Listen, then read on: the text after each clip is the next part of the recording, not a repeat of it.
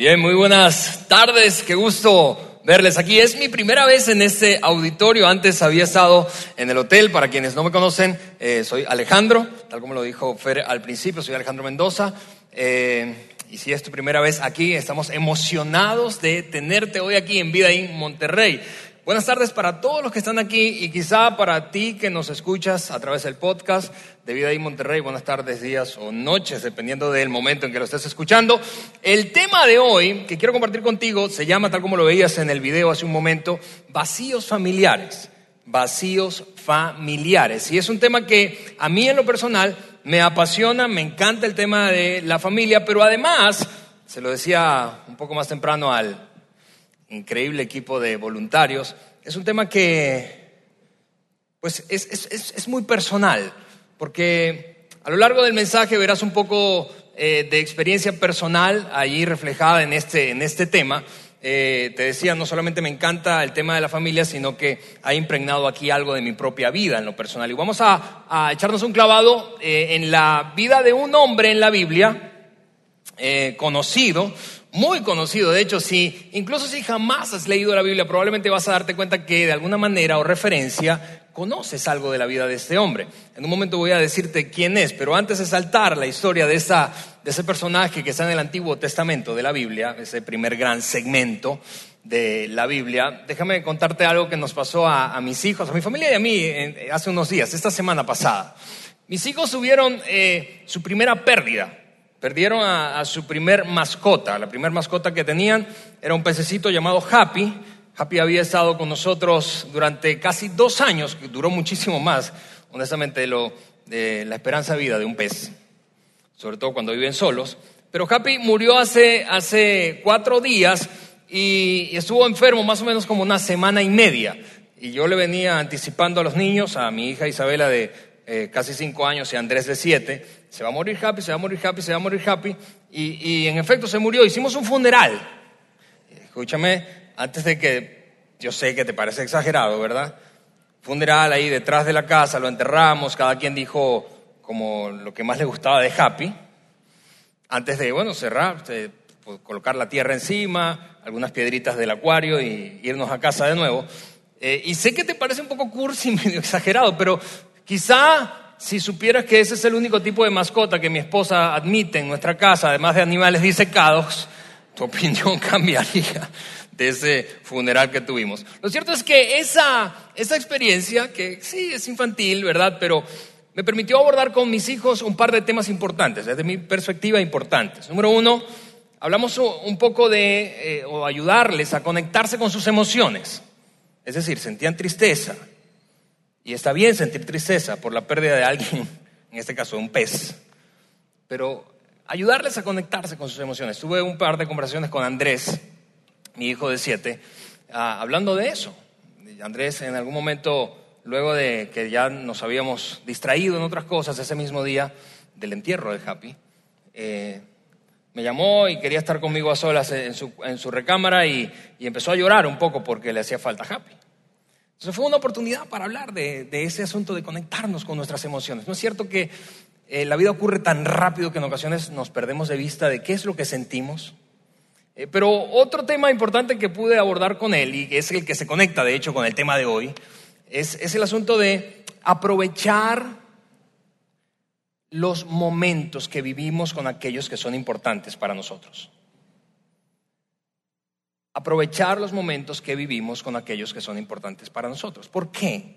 Porque te decía hace un momento, la vida ocurre tan rápido y, la verdad, mucho más en una ciudad como esta, como Monterrey, el ritmo de vida es tan acelerado que en ocasiones solo nos damos cuenta de que debíamos, o lo importante que era una persona para nosotros, un ser querido para nosotros, o eh, debíamos pasar, o nos damos cuenta que debíamos pasar más tiempo con él o ella, cuando no están. ¿No es cierto eso? ¿No es verdad que es cuando no está una persona a la que amamos, queremos, valoramos, que como que nos cae el 20 y empezamos a repasar cuánto tiempo de calidad, cuánta cantidad de tiempo pasé, cuántos momentos significativos, cuánto aprecio le mostré, cuánto cariño pude expresarle, cuánto valor le comuniqué que tenía esa persona para mí? Así que fue una oportunidad para hablar con mis hijos de ese segundo tema. Y es un poco, y se conecta un poco con esto que voy a compartir contigo en un minuto.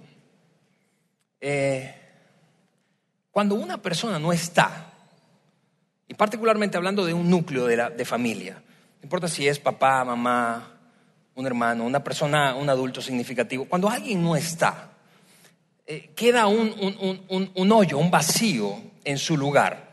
Y, claro que no nos preparan para eso y, eventualmente va a haber un vacío cuando una persona parte, es decir, muere. Pero con la muerte se cierra un ciclo. No hablo de ese tipo de vacíos, no hablo del vacío de perder a alguien porque falleció.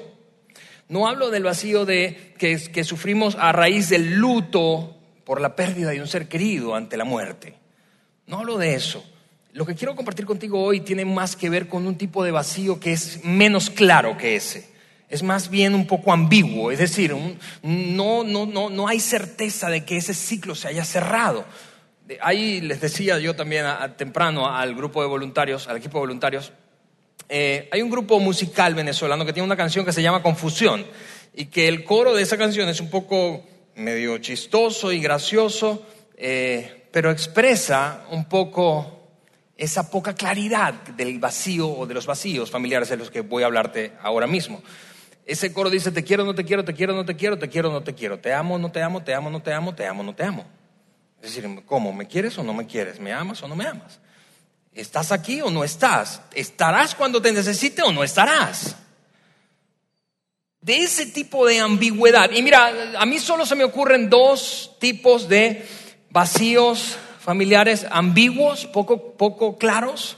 Y es ese momento en el que, por, ejemplo, un tipo es el que, el que una, una persona está presente físicamente, pero ausente emocionalmente. Yo estoy allí, mi cuerpo está allí, pero mi mente, mis emociones, mi conexión emocional no está. Estoy ausente emocionalmente. Déjame darte algunos ejemplos de eso, desde lo más extremo hasta lo más común. Presencia física, ausencia emocional. Piensa, por ejemplo, en una enfermedad degenerativa, tipo Alzheimer. Quienes han tenido familiares con enfermedades degenerativas saben, físicamente están allí, pero no están conscientes de su presencia y del impacto que causa su presencia. Así que están presentes físicamente, ausentes emocionalmente. Piensa, por ejemplo, conmigo en personas con eh, problemas de adicción. No importa si es adicción a sustancias, a relaciones o a actividades. Están presentes físicamente en el hogar, pero ausentes emocionalmente. Y mira, voy a ponerte una cosa que va a parecerte quizá extrema, exagerada, hablando de adicciones, pero piensa conmigo en la cantidad de horas, por ejemplo, que pasamos frente a un iPad, un dispositivo electrónico, un iPhone o un teléfono. Hace poco veía una campaña para concientizar quizá el uso un poco más racional de dispositivos electrónicos en casa y era, era, era muy cómico, era, era, exagerado. Imagina una pareja que está eh, ya a la hora de dormir, los dos juntos, acostados, uno al lado del otro en la cama, pero en medio había un gran iPad que dividía la cama en dos. Otra fotografía salía la familia a la, a la mesa almorzando, comiendo, y una, un dispositivo electrónico, un iPhone un Samsung, para los amantes de Samsung, no te molesta conmigo porque soy amante de Apple. Pero en medio de la mesa, dividiendo la mesa en dos. O qué tal la familia, otra fotografía, sale la familia sentada en un sofá y un dispositivo electrónico en medio. Es decir, los comportamientos adictivos, y quizá te repito, te son exagerados, está bien, pero solo quiero ilustrar el punto. Los comportamientos adictivos hacen que una persona esté presente físicamente pero ausente emocionalmente. ¿O qué de este de este ejemplo todavía más común. que de nuestras largas jornadas de trabajo? ¿Sabías que la queja más frecuente de los hijos de hoy, los hijos de las generaciones de padres de hoy, no es que no estás en casa, sino que estás muy cansado cuando estás? ¿Ves esa poca claridad? Te quiero, no te quiero, te quiero, no te quiero, te quiero, no te quiero, estás, pero no estás, ¿en verdad estás o no? ¿Querrá jugar, no querrá jugar? Viene agotado, ya le vi la cara, no. Esa tendencia creciente de que, por ejemplo, ambos están trabajando, ambos padres trabajan 10, 12, 13 horas en una jornada laboral, están físicamente, pero emocionalmente habría que preguntarlo dos veces. ¿Ves ese, tipo de primer, ese primer tipo de, de vacío? ambiguo o poco claro, presencia física, ausencia emocional. Pero ¿qué de lo contrario? Presencia emocional, ausencia física.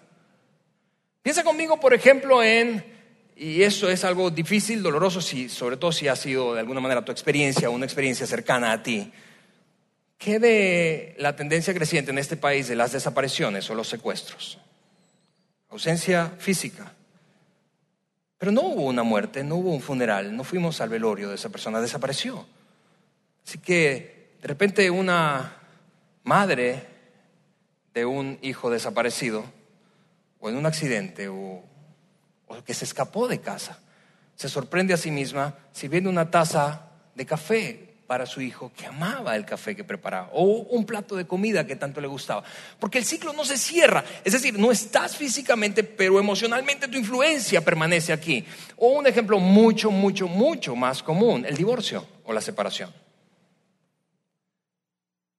No está el cónyuge que sale de casa físicamente, pero emocionalmente está su presencia allí. Y es, y es poco claro, y es devastador, y es, y es a veces es, es una incertidumbre constante con la que muy probablemente no sabemos lidiar. No sabemos lidiar los adultos y mucho menos adolescentes o niños. ¿Está o no está? ¿Me vendrá por mí? ¿Me recogerá? ¿Quién irá al partido? ¿Quién irá a la reunión de padres? ¿Estará o no está? Eh, ¿Estará para mí hoy o mañana? Ambigüedad, vacíos familiares, presencias físicas, ausencias emocionales o viceversa. Presencias emocionales y ausencias físicas. Bien, con eso dicho, quiero que te eches un clavado conmigo a la historia de un hombre en la Biblia, te decía que está en el Antiguo Testamento, su nombre es David. David es conocido seguramente aun cuando tú jamás hayas abierto la Biblia o buscado un dispositivo electrónico un texto bíblico. David, el de David y Goliat. David, quien se convirtió en la referencia número uno de gestión política, gubernamental, económica del pueblo judío en su época. Tanto era eh, la referencia positiva y el impacto y la influencia que desarrolló David sobre toda su nación, que sus sucesores, los reyes que vinieron después de él, era una monarquía lo que imperaba en ese tiempo, hablando de régimen político. Lo que vino después de David, los reyes que gobernaron después de David, buscaban los libros de historia para fijarse cómo lo había hecho él. Era, era un hitazo cuando se, se trató de, de, liderar una nación. Era una, y, no solamente de su capacidad de liderazgo, sino de su liderazgo espiritual. Era un hombre profundamente espiritual al que la Biblia describe como alguien conforme al corazón de Dios. Esa parte de David es fascinante, es admirable, es, es, la más conocida. Pero lo que quiero compartir contigo hoy es un aspecto de la vida de David que no es tan conocido, que no es tan admirable, y para los que creemos en el cielo y que un día nos vamos a encontrar con gente conocida y desconocida, sí, David, si nos escuchas hoy, estoy hablando muy mal de ti hoy aquí. Te pediré perdón en el cielo. Pero vamos a hablar mal de David. Mal de un aspecto de su vida y es el aspecto familiar. Mal del David papá. No mal del David rey. En ese no había duda. No mal del David espiritual. En ese no había duda. Era un hombre genial, admirable. Pero el David papá, el David esposo, el David familiar era un desastre. Y probablemente esa es la parte menos conocida de él y muy poco popular, pero déjame solamente con una pantalla que vamos a colocar ahí eh, eh, eh, ahora mismo, decirte cómo era el cuadro familiar de David, a grandes rasgos. Ocho esposas conocidas y un chorro de hijos. Ocho esposas conocidas. Con la primera que se casó fue esa mujer llamada Mical. Hay nombres como para quienes están buscando ideas creativas de nombres para sus hijos. Mical con ella no tuvo hijos, de hecho la quería tampoco, aparentemente que la dio a otro hombre muy poco tiempo después de haberse juntado con ella. Con una mujer llamada Aginoan, sí, es nombre de mujer, no es nombre de animal ni cosa rara, es nombre de mujer. Aginoan tuvo un hijo llamado Amnón. Con Abigail tuvo un, hombre, un hijo llamado Kiliab o en otras versiones bíblicas Daniel. Con Betsabé tuvo cuatro hijos, esa quizás es la esposa más conocida. Eh, cuatro hijos y uno que murió al, nacer apenas. Eh, Salomón, Samúa, Sobab y Natán. Eh, con Maaca, otra mujer tuvo ese, esos hijos que viste allí, que me quitaron rápidamente. Con Jawid eh, tuvo un, hijo llamado Onías, con Abital Sebatías, con Eglá, un hombre llamado Itreán, y con otras mujeres desconocidas, cuyos nombres no aparecen en el texto bíblico, tuvo ese montón de hijos que ves allí. Ocho esposas conocidas, algunas otras mujeres o affairs, eh, ¿verdad? Fuera del matrimonio, con quienes tuvo otros hijos. Ocho mujeres conocidas, cerca de 20 hijos. Y quizá cuando tú escuchas ese cuadro o ves esa pintura, el cuadro familiar de David, piensas, pues Alejandro, eh, eh, es, imposible que el tipo estuviera presente para sus hijos, para sus esposas. ¿Cómo que hablamos de vacíos familiares a la luz de un ejemplo tan exagerado? ¿No te parece exagerado? Es imposible que con 20 hijos tú estés presente emocional, ni siquiera físicamente para ellos. Y precisamente ese es mi punto. El ejemplo de la familia real de David es tan tan, eh, eh, en el ejemplo de su familia es tan evidente que su ausencia, no otra cosa, su ausencia causó tanto desastre, como lo vas a ver en un momento, voy a hablarte solamente de tres asuntos que causa la ausencia física o emocional de un miembro de la familia significativo. Pero en su ejemplo, te repito, fue tan evidente que fue su ausencia la causante de lo que voy a comentarte ahora, que no, no es posible pasarlo por alto ni atribuirlo a otra cosa. Al mismo tiempo es una llamada de atención para ti y para mí que quizás no tenemos una familia tan complicada como la de David. Imagínate, 20 esposas. Casados que están aquí, hombres, miren un momento. Aunque tú no lo hayas dicho nunca, yo sé que te cuesta complacer a una. Imagínate a 20. ¿Cómo sería? Imagina si se parecía a alguna... Imagina las confusiones de David respecto, a, por ejemplo, los atributos de una y de otra. Era un desafío la familia de David, pero te repito, en, en, ese ejemplo es demasiado evidente que su ausencia trajo un desastre de consecuencias para su propia vida y la de sus esposas e hijos. Y voy a hablarte particularmente de algunos hijos y el tipo de relación que David tuvo con ellos para solamente hacerte ver la consecuencia que produce el vacío. Voy a hablarte de tres consecuencias y la primera es que cuando una persona no está física o emocionalmente en el hogar, eso es lo que ocurre. Hay un ambiente, se desarrolla, se desata un ambiente de permisividad. No es verdad que cuando tú y yo, por una u otra razón, por largas jornadas de trabajo, por temporadas que tenemos en nuestra dinámica laboral, dependiendo de lo que te dediques, el negocio, el tipo de giro empresarial al que te dediques, hay jornadas en donde te desconectas más que en otras. Hay jornadas en donde trabajas más horas, hay jornadas en donde hay más exigencia, más agotamiento físico, emocional. Hay jornadas. Y no es verdad que cuando hay esas jornadas, tú que tienes hijos, tú que tienes hijas, ¿no es cierto que te vuelves un poco más permisivo? ¿No es verdad que en esos momentos es mucho más evidente la, ese juego hollywoodense de policía bueno, policía malo? La mala es ella que está en casa. La mujer, si es que él es el que está trabajando largas horas y Él es el bueno. Así que los hijos descubren rápidamente eso y entonces se apoyan en quién en el bueno para dejar en evidencia la maldad, la perversidad de la mamá que le hace la vida imposible al hijo, a la hija y saca el permiso y lo que quiere y el regalo y el dinero y todo lo que desea del papá ausente. ¿Por qué? Porque ante su ausencia él intenta compensar su no presencia con permisos. Las normas son un poco más laxas con el papá, depende. Vamos a ver. Un ambiente permisivo es lo que se desata cuando una persona o varias no están física o emocionalmente en casa. Es lo que pasaba con David. Déjame mm, solamente leerte algunos, algunos versículos de tres de sus hijos. Tres de sus hijos, eh, para que notes en el caso de David cómo su, su ausencia le impulsó a ser un hombre, un papá muy permisivo. Muy, muy, muy, muy permisivo. El primer hombre que voy a mencionarte, o el primer hijo de David del que quiero hablarte, es Adonías. Un hombre según la descripción bíblica, lo vas a leer ahora mismo, eh, eh, muy atractivo, físicamente muy apuesto. Eh, pero al que David no le, pedía cuentas, no le pedía que rindiera cuentas de nada, no lo disciplinaba, no lo regañaba, no lo corregía, nada, absolutamente nada. Lee eso conmigo. Adonías era, el más, era más joven que Absalón, otro hermano suyo, y eso es lo que dice ese texto y muy bien parecido, como David su padre, que dice ahí resaltado en amarillo, nunca lo había contrariado. En otras palabras, nunca le había dicho, ¿a dónde vas? ¿Con quién? ¿A qué hora llegas? ¿Cuánto gastaste? ¿Por qué? Nunca había tomado tiempo para decirle, está mal eso, no estoy de acuerdo, es inmoral, es ilegal, es inaceptable eso que estás haciendo, no es la mejor manera, hay otras formas, no fue sabia esa decisión. Permíteme corregirte, déjame darte un ejemplo de cómo hacerlo de manera distinta para que mejores y crezcas.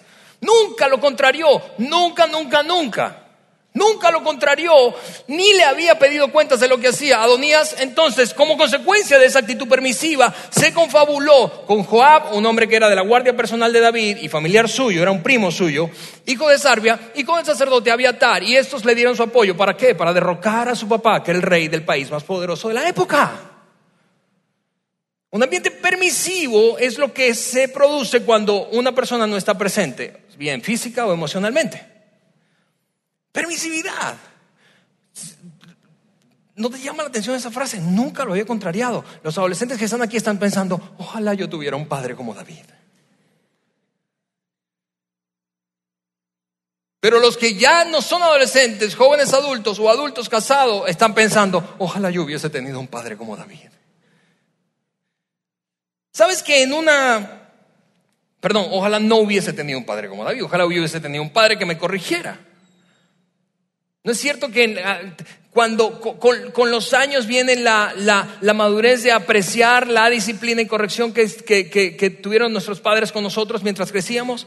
Con los años viene incluso la sensación de que mm, yo como que necesité más corrección en esta área de mi vida. Ese caso de David. Fue tan permisivo que nunca, nunca, nunca contrarió a su hijo. Imagínate eso, un hijo feliz.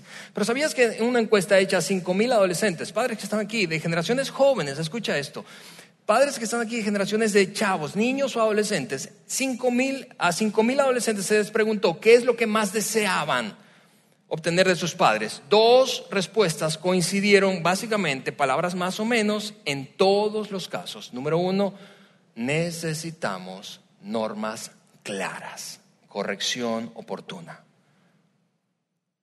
requerimos que nos digan qué, cuándo, cómo, por qué. La segunda fue la compensación de eso. Primero es, necesitamos amor, cercanía, conexión emocional con nuestros padres. Con Adonías, David fue un hombre muy permisivo, pero no solo con Adonías. Déjame darte antes de leerte esto siguiente que es impactante si no conoces la historia familiar de David, o al menos esa parte. Es, es una cosa terrible, nefasta. La familia real, en ese montón de hijos, había nacido solo una mujer llamada Tamar.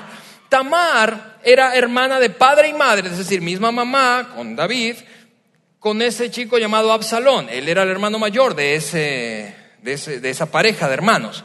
Y había un medio hermano, hijo de David, con otra mujer llamado Amnón. Amnón empezó a sentirse atraído físicamente, sexualmente hacia su media hermana. Tanto que armó toda una mm, escena para abusar sexualmente de ella, así que abusó sexualmente de ella.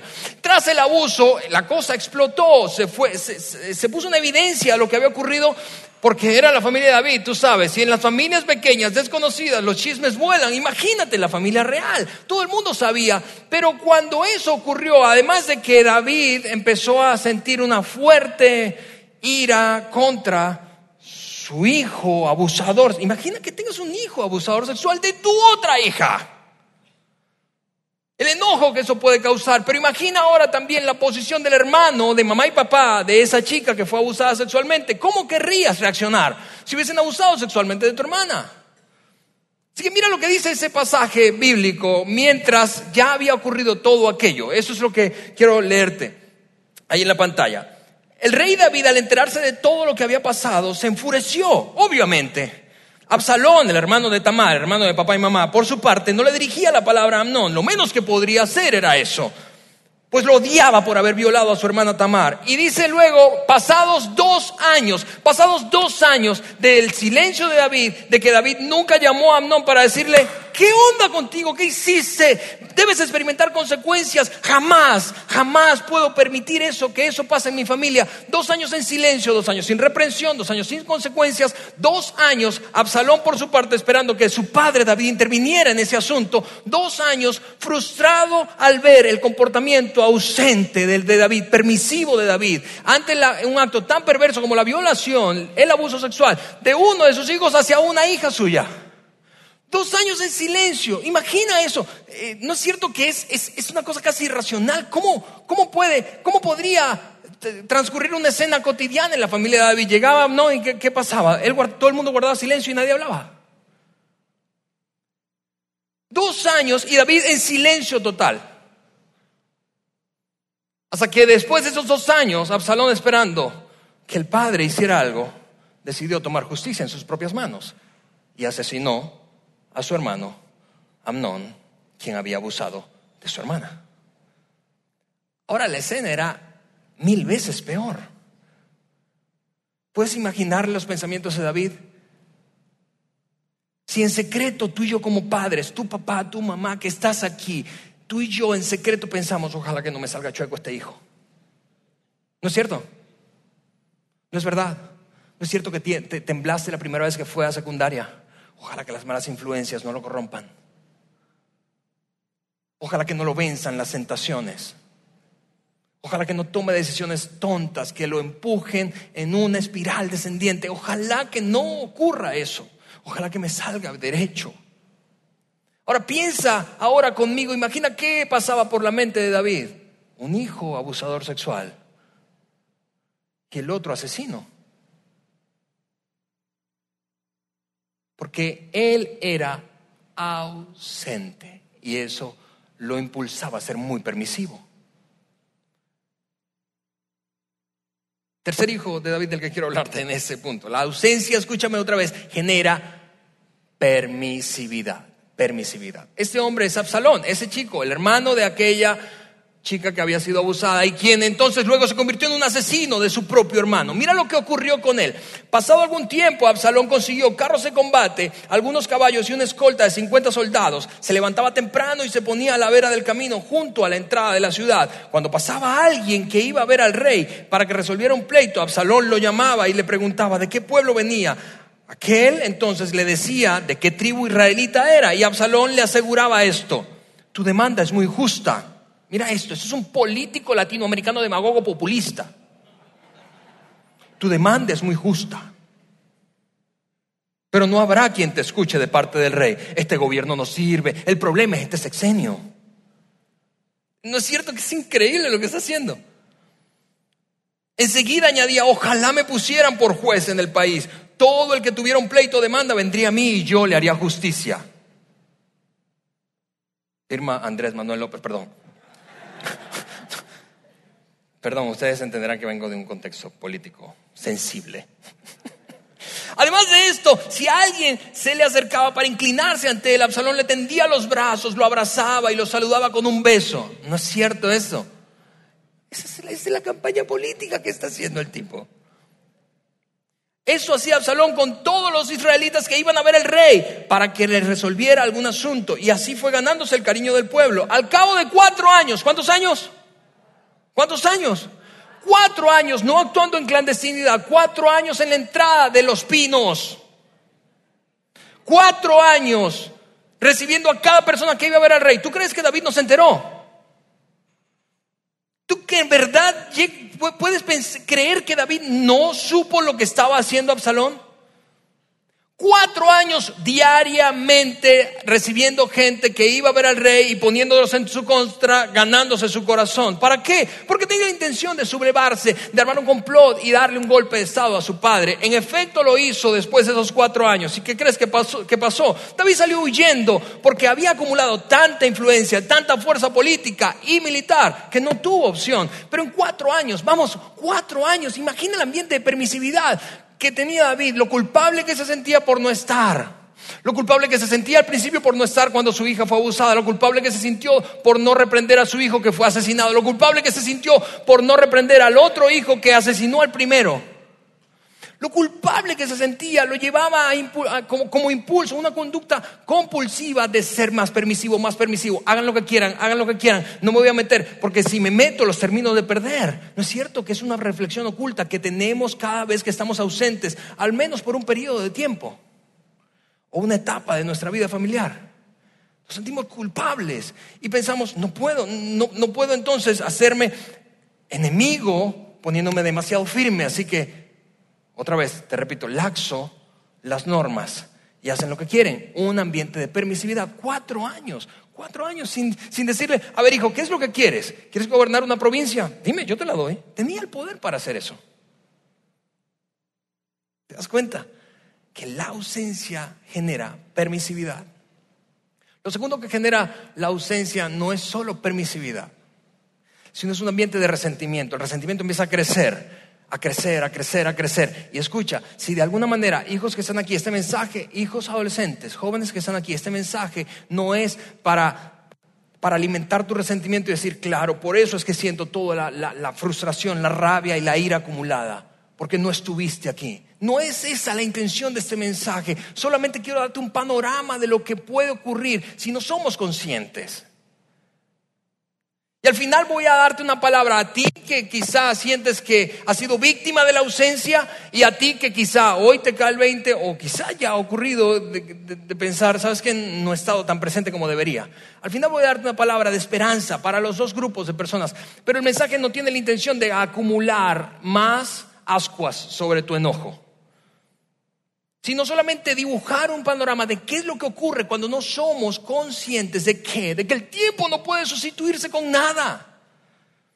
Tu tiempo y mi tiempo dedicado a nuestra familia no se puede sustituir con nada. Ese es el mensaje de fondo de, este, este, de esta predicación. El tiempo no se sustituye con nada. No se sustituye con grandes regalos, no se sustituye con mucha permisividad, no se sustituye con nada.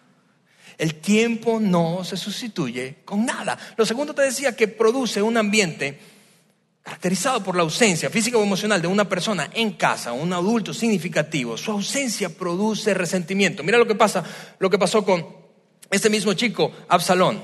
Léelo conmigo ahí en la pantalla. Absalón, en su huida, después de haber asesinado, esto fue el, episodio después de haber asesinado a su hermano, en su huida fue a refugiarse con Talmai, hijo de Amiud rey de Gesur, y allí se quedó tres años, tres años desterrado, no preso, desterrado, huyendo por causa de que asesinó a su hermano.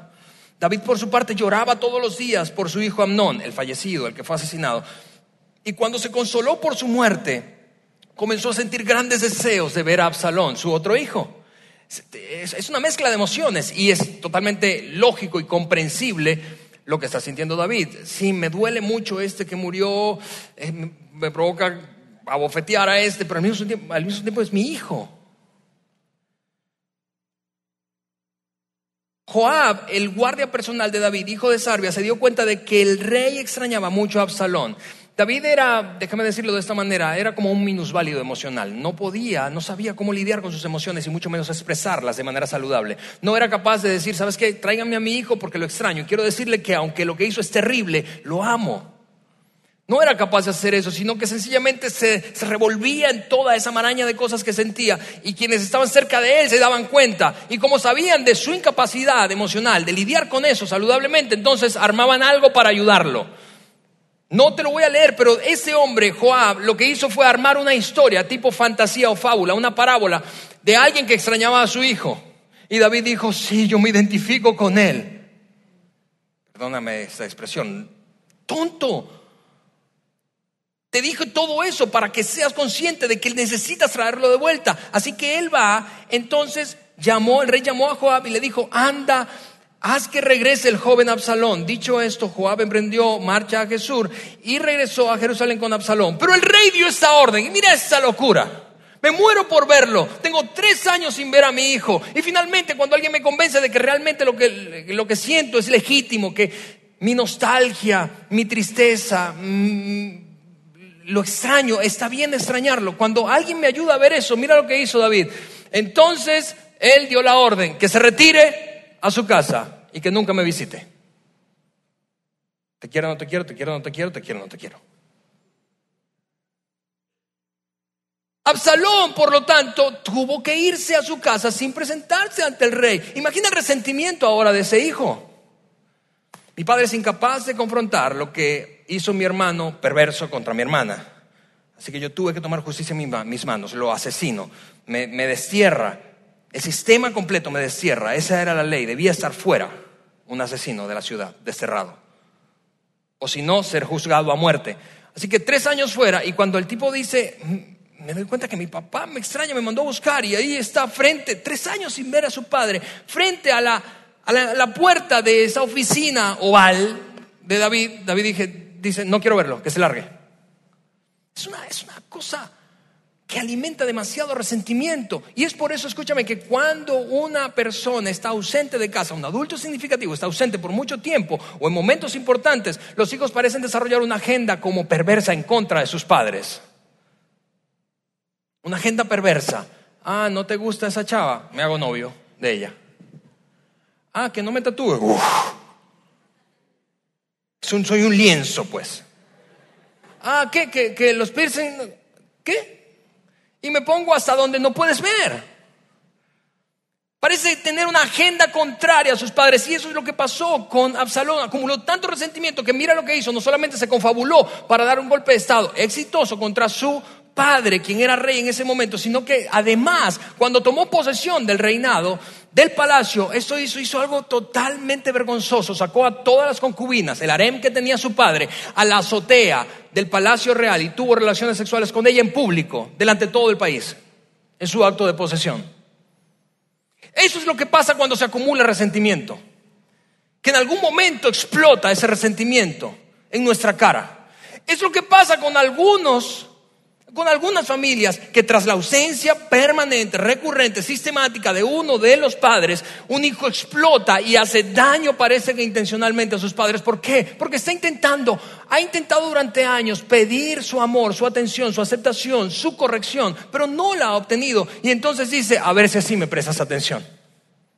Es una cosa extraordinaria. Y mira, yo no sé si a ti te parece esto insólito, pero esta historia ocurrió hace tres mil años. ¿No te parece extraordinario que esta historia bíblica de hace tres mil años se parezca y retrate tanto la realidad de las familias de hoy? Es una cosa insólita para mí. Tres mil años atrás ocurrió esto. Tres mil años. Y la ausencia sigue generando lo mismo.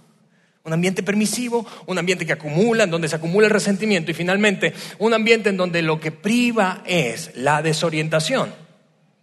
Desorientación. Déjame leerte esto que está increíble. Es una parte de la historia que tú conoces, probablemente. Uno de sus hijos, que nació de la relación que tuvo con una mujer llamada Betsabé, perdón, quizá la mujer que más amó David, se convirtió en su sucesor. Es un hombre conocido como luego de tomar posesión como el hombre más sabio de la época en la que vivió. Su nombre era Salomón. Salomón fue hijo de David. Imagínate esto, Salomón creció viendo todo ese desorden. Todos sus hijos conocieron toda la historia familiar, ¿o no? Viendo el desorden de vida de David, viendo su ausencia, viendo el modelo de familia, viendo el modelo de sexualidad de su padre. Ocho esposas, un montón de concubinas, amantes por doquier. Desorientación, te decía, produce la ausencia. Mira lo que pasó con su hijo Salomón, te lo voy a poner en pantalla. Primer libro de Reyes está esto. Ahora bien, además de casarse con la hija de Faraón, ya habiendo sido tomado posesión del reinado, Salomón es el sucesor de su padre David, quien murió. Además de casarse con la hija de Faraón, el rey Salomón tuvo amoríos con muchas mujeres moabitas, amonitas, edomitas, sidonias e hititas, todas ellas mujeres extranjeras que procedían de naciones de las cuales el Señor había dicho a los israelitas, no se unan a ellas, ni ellas a ustedes, porque, porque de seguro les desviarán el corazón para que sigan a otros dioses. Con tales mujeres se unió Salomón y tuvo amoríos. El siguiente versículo es una cosa exorbitante. Lee eso. ¿Tuvo cuántas? 700 esposas, que eran princesas, y 300 concubinas. Ahora tú puedes pensar, 700 esposas. Sí, pero piensa en 700 suegras. ¿Puedes pensar eso? 700 suegras. No, no es cierto. Salomón en, verdad estaba desorientado un poquito. Y mira, lo que termina diciendo ese versículo es una cosa que hasta da risa. Todas esas mujeres hicieron que se pervirtiera su corazón. No entiendo por qué. Desorientación, la permisividad produce desorientación. En el caso de Salomón fue sexual. Pero ¿qué desorientación vocacional? Algunos de ustedes conocen un poco de mi historia familiar y saben que que mi padre fue un hombre ausente. En mi caso fue desorientación vocacional, afortunadamente vocacional. Me equivoqué tres veces de carrera universitaria al escogerla. No sabía tomar decisiones importantes. Desorientación. ¿Por qué? Porque cuando debería estar, no estaba. Cuando necesité un modelo de masculinidad, no estaba. Cuando requería una persona que me dijera, de mi mismo género, quiero explicarte cómo relacionarte saludablemente con mujeres. Quiero explicarte cómo lidiar con esta cosa que es trivial, sencilla. Mira, a lo largo de mi crecimiento lidié con cosas que quizá te dan risa a ti. Pero por ejemplo, yo tenía pánico de ir a, cuando empecé a, tener mis primeros carros, compré carro, tenía pánico de ir a un, a un, a un taller mecánico, a hablar con un mecánico. Pánico. ¿Por qué? Porque no sabía absolutamente nada de carros. Y puede parecerte tonto, pero es el nivel de desorientación. Fue producido por la ausencia de una figura que necesité y no estuvo. Es lo que pasa cuando la ausencia priva en un ambiente de familia. Ausencia física o emocional produce tres cosas.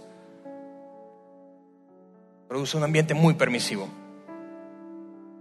Hacen los hijos lo que quieren, como quieren, cuando quieren como en el caso de David en algunas cosas, en algunas ocasiones, no se pregunta cómo, con quién, cuándo, rinde cuentas. No solamente eso, sino que se acumula resentimiento y eventualmente ese, resentimiento explota y juega en contra de toda la familia y particularmente del padre ausente o de la figura ausente. Lo tercero es desorientación. Ahora, si tú estás aquí, escúchame, y me quedan dos minutos para hacer esto. Si tú estás aquí y, tras escuchar la historia de David, no importa si es tu primera vez aquí en un ambiente como este, en una iglesia, o, has venido muchas veces o tienes toda la vida.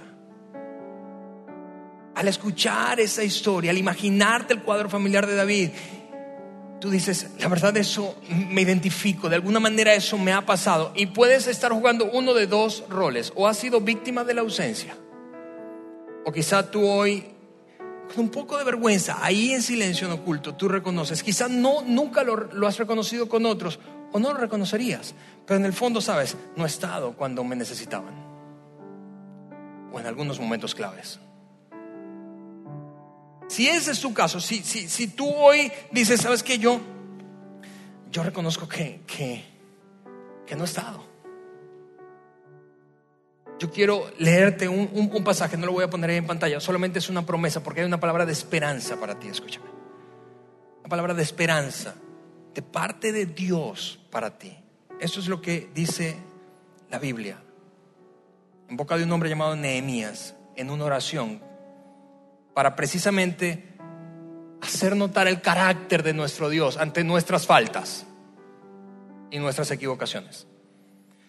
Pero en cuanto eran liberados, él refiriéndose a todo el pueblo judío, en cuanto eran liberados, volvían a hacer lo que te ofende. Tú los entregabas a sus enemigos, ellos los dominaban, de nuevo clamaban a ti, desde el cielo los escuchabas y por tu inmensa compasión muchas veces los libraste. Les advertiste que volvieran a tu ley, pero ellos actuaron con soberbia y no te obedecieron. Pecaron contra tus normas que dan vida a quien las obedece y en su rebeldía te rechazaron, fueron tercos y no hicieron, no quisieron escuchar.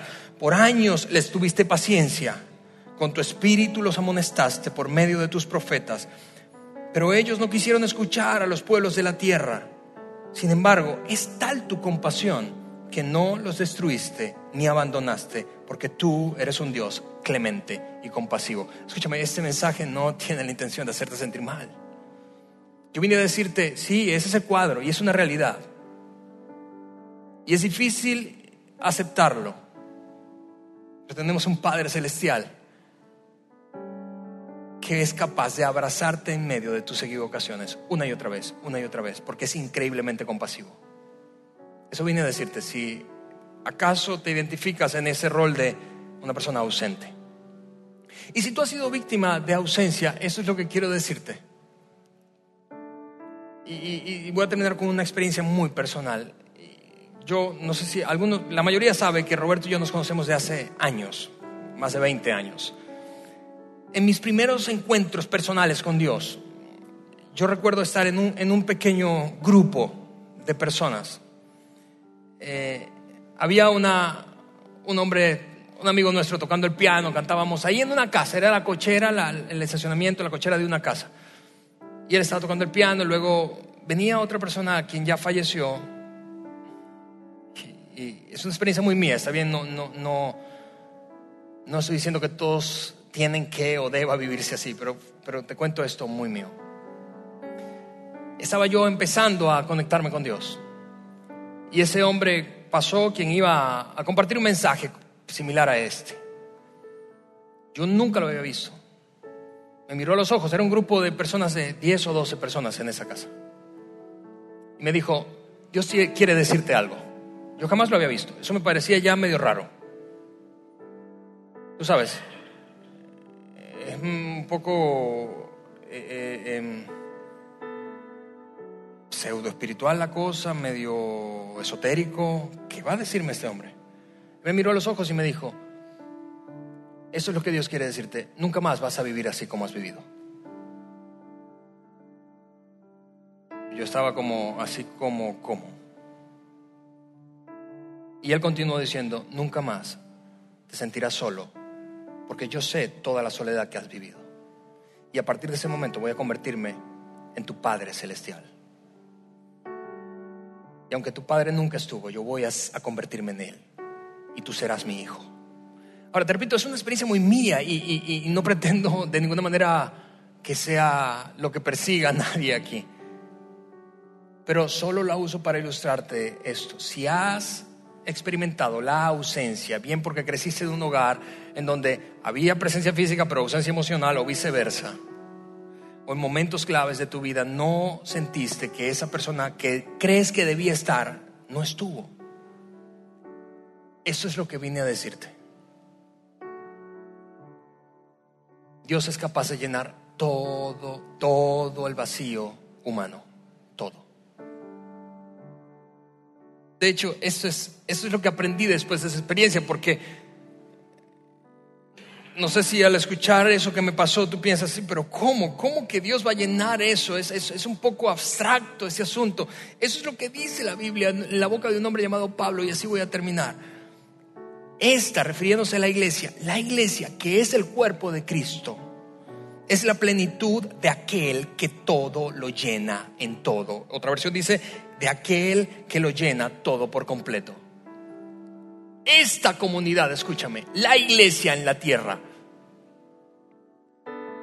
es lo que Dios quiere usar para llenar tu vacío de ausencia. Conectarte significativamente con otros. Que sean un instrumento de Dios para ti, para brindarte consuelo, esperanza, aliento, fuerza cuando no la tengas. Para eso existe la iglesia. Para ser la representación de Dios en la tierra. No para hacer consignas. La iglesia existe para ser una extensión de Dios, para sanar al herido, para alcanzar al que está confundido. Esta iglesia, esta visión existe para eso. Y vine a decirte de nuevo, si has experimentado de alguna manera esa experiencia dolorosa, confusa de ser víctima de la ausencia de un adulto significativo, no importa cómo se llame él o ella, no importa por cuánto tiempo, no importa en qué situaciones, quiero decirte esto, Dios quiere llenar tu vacío y quiere hacerlo a través de la iglesia, a través de la gente que está a tu alrededor aquí hoy.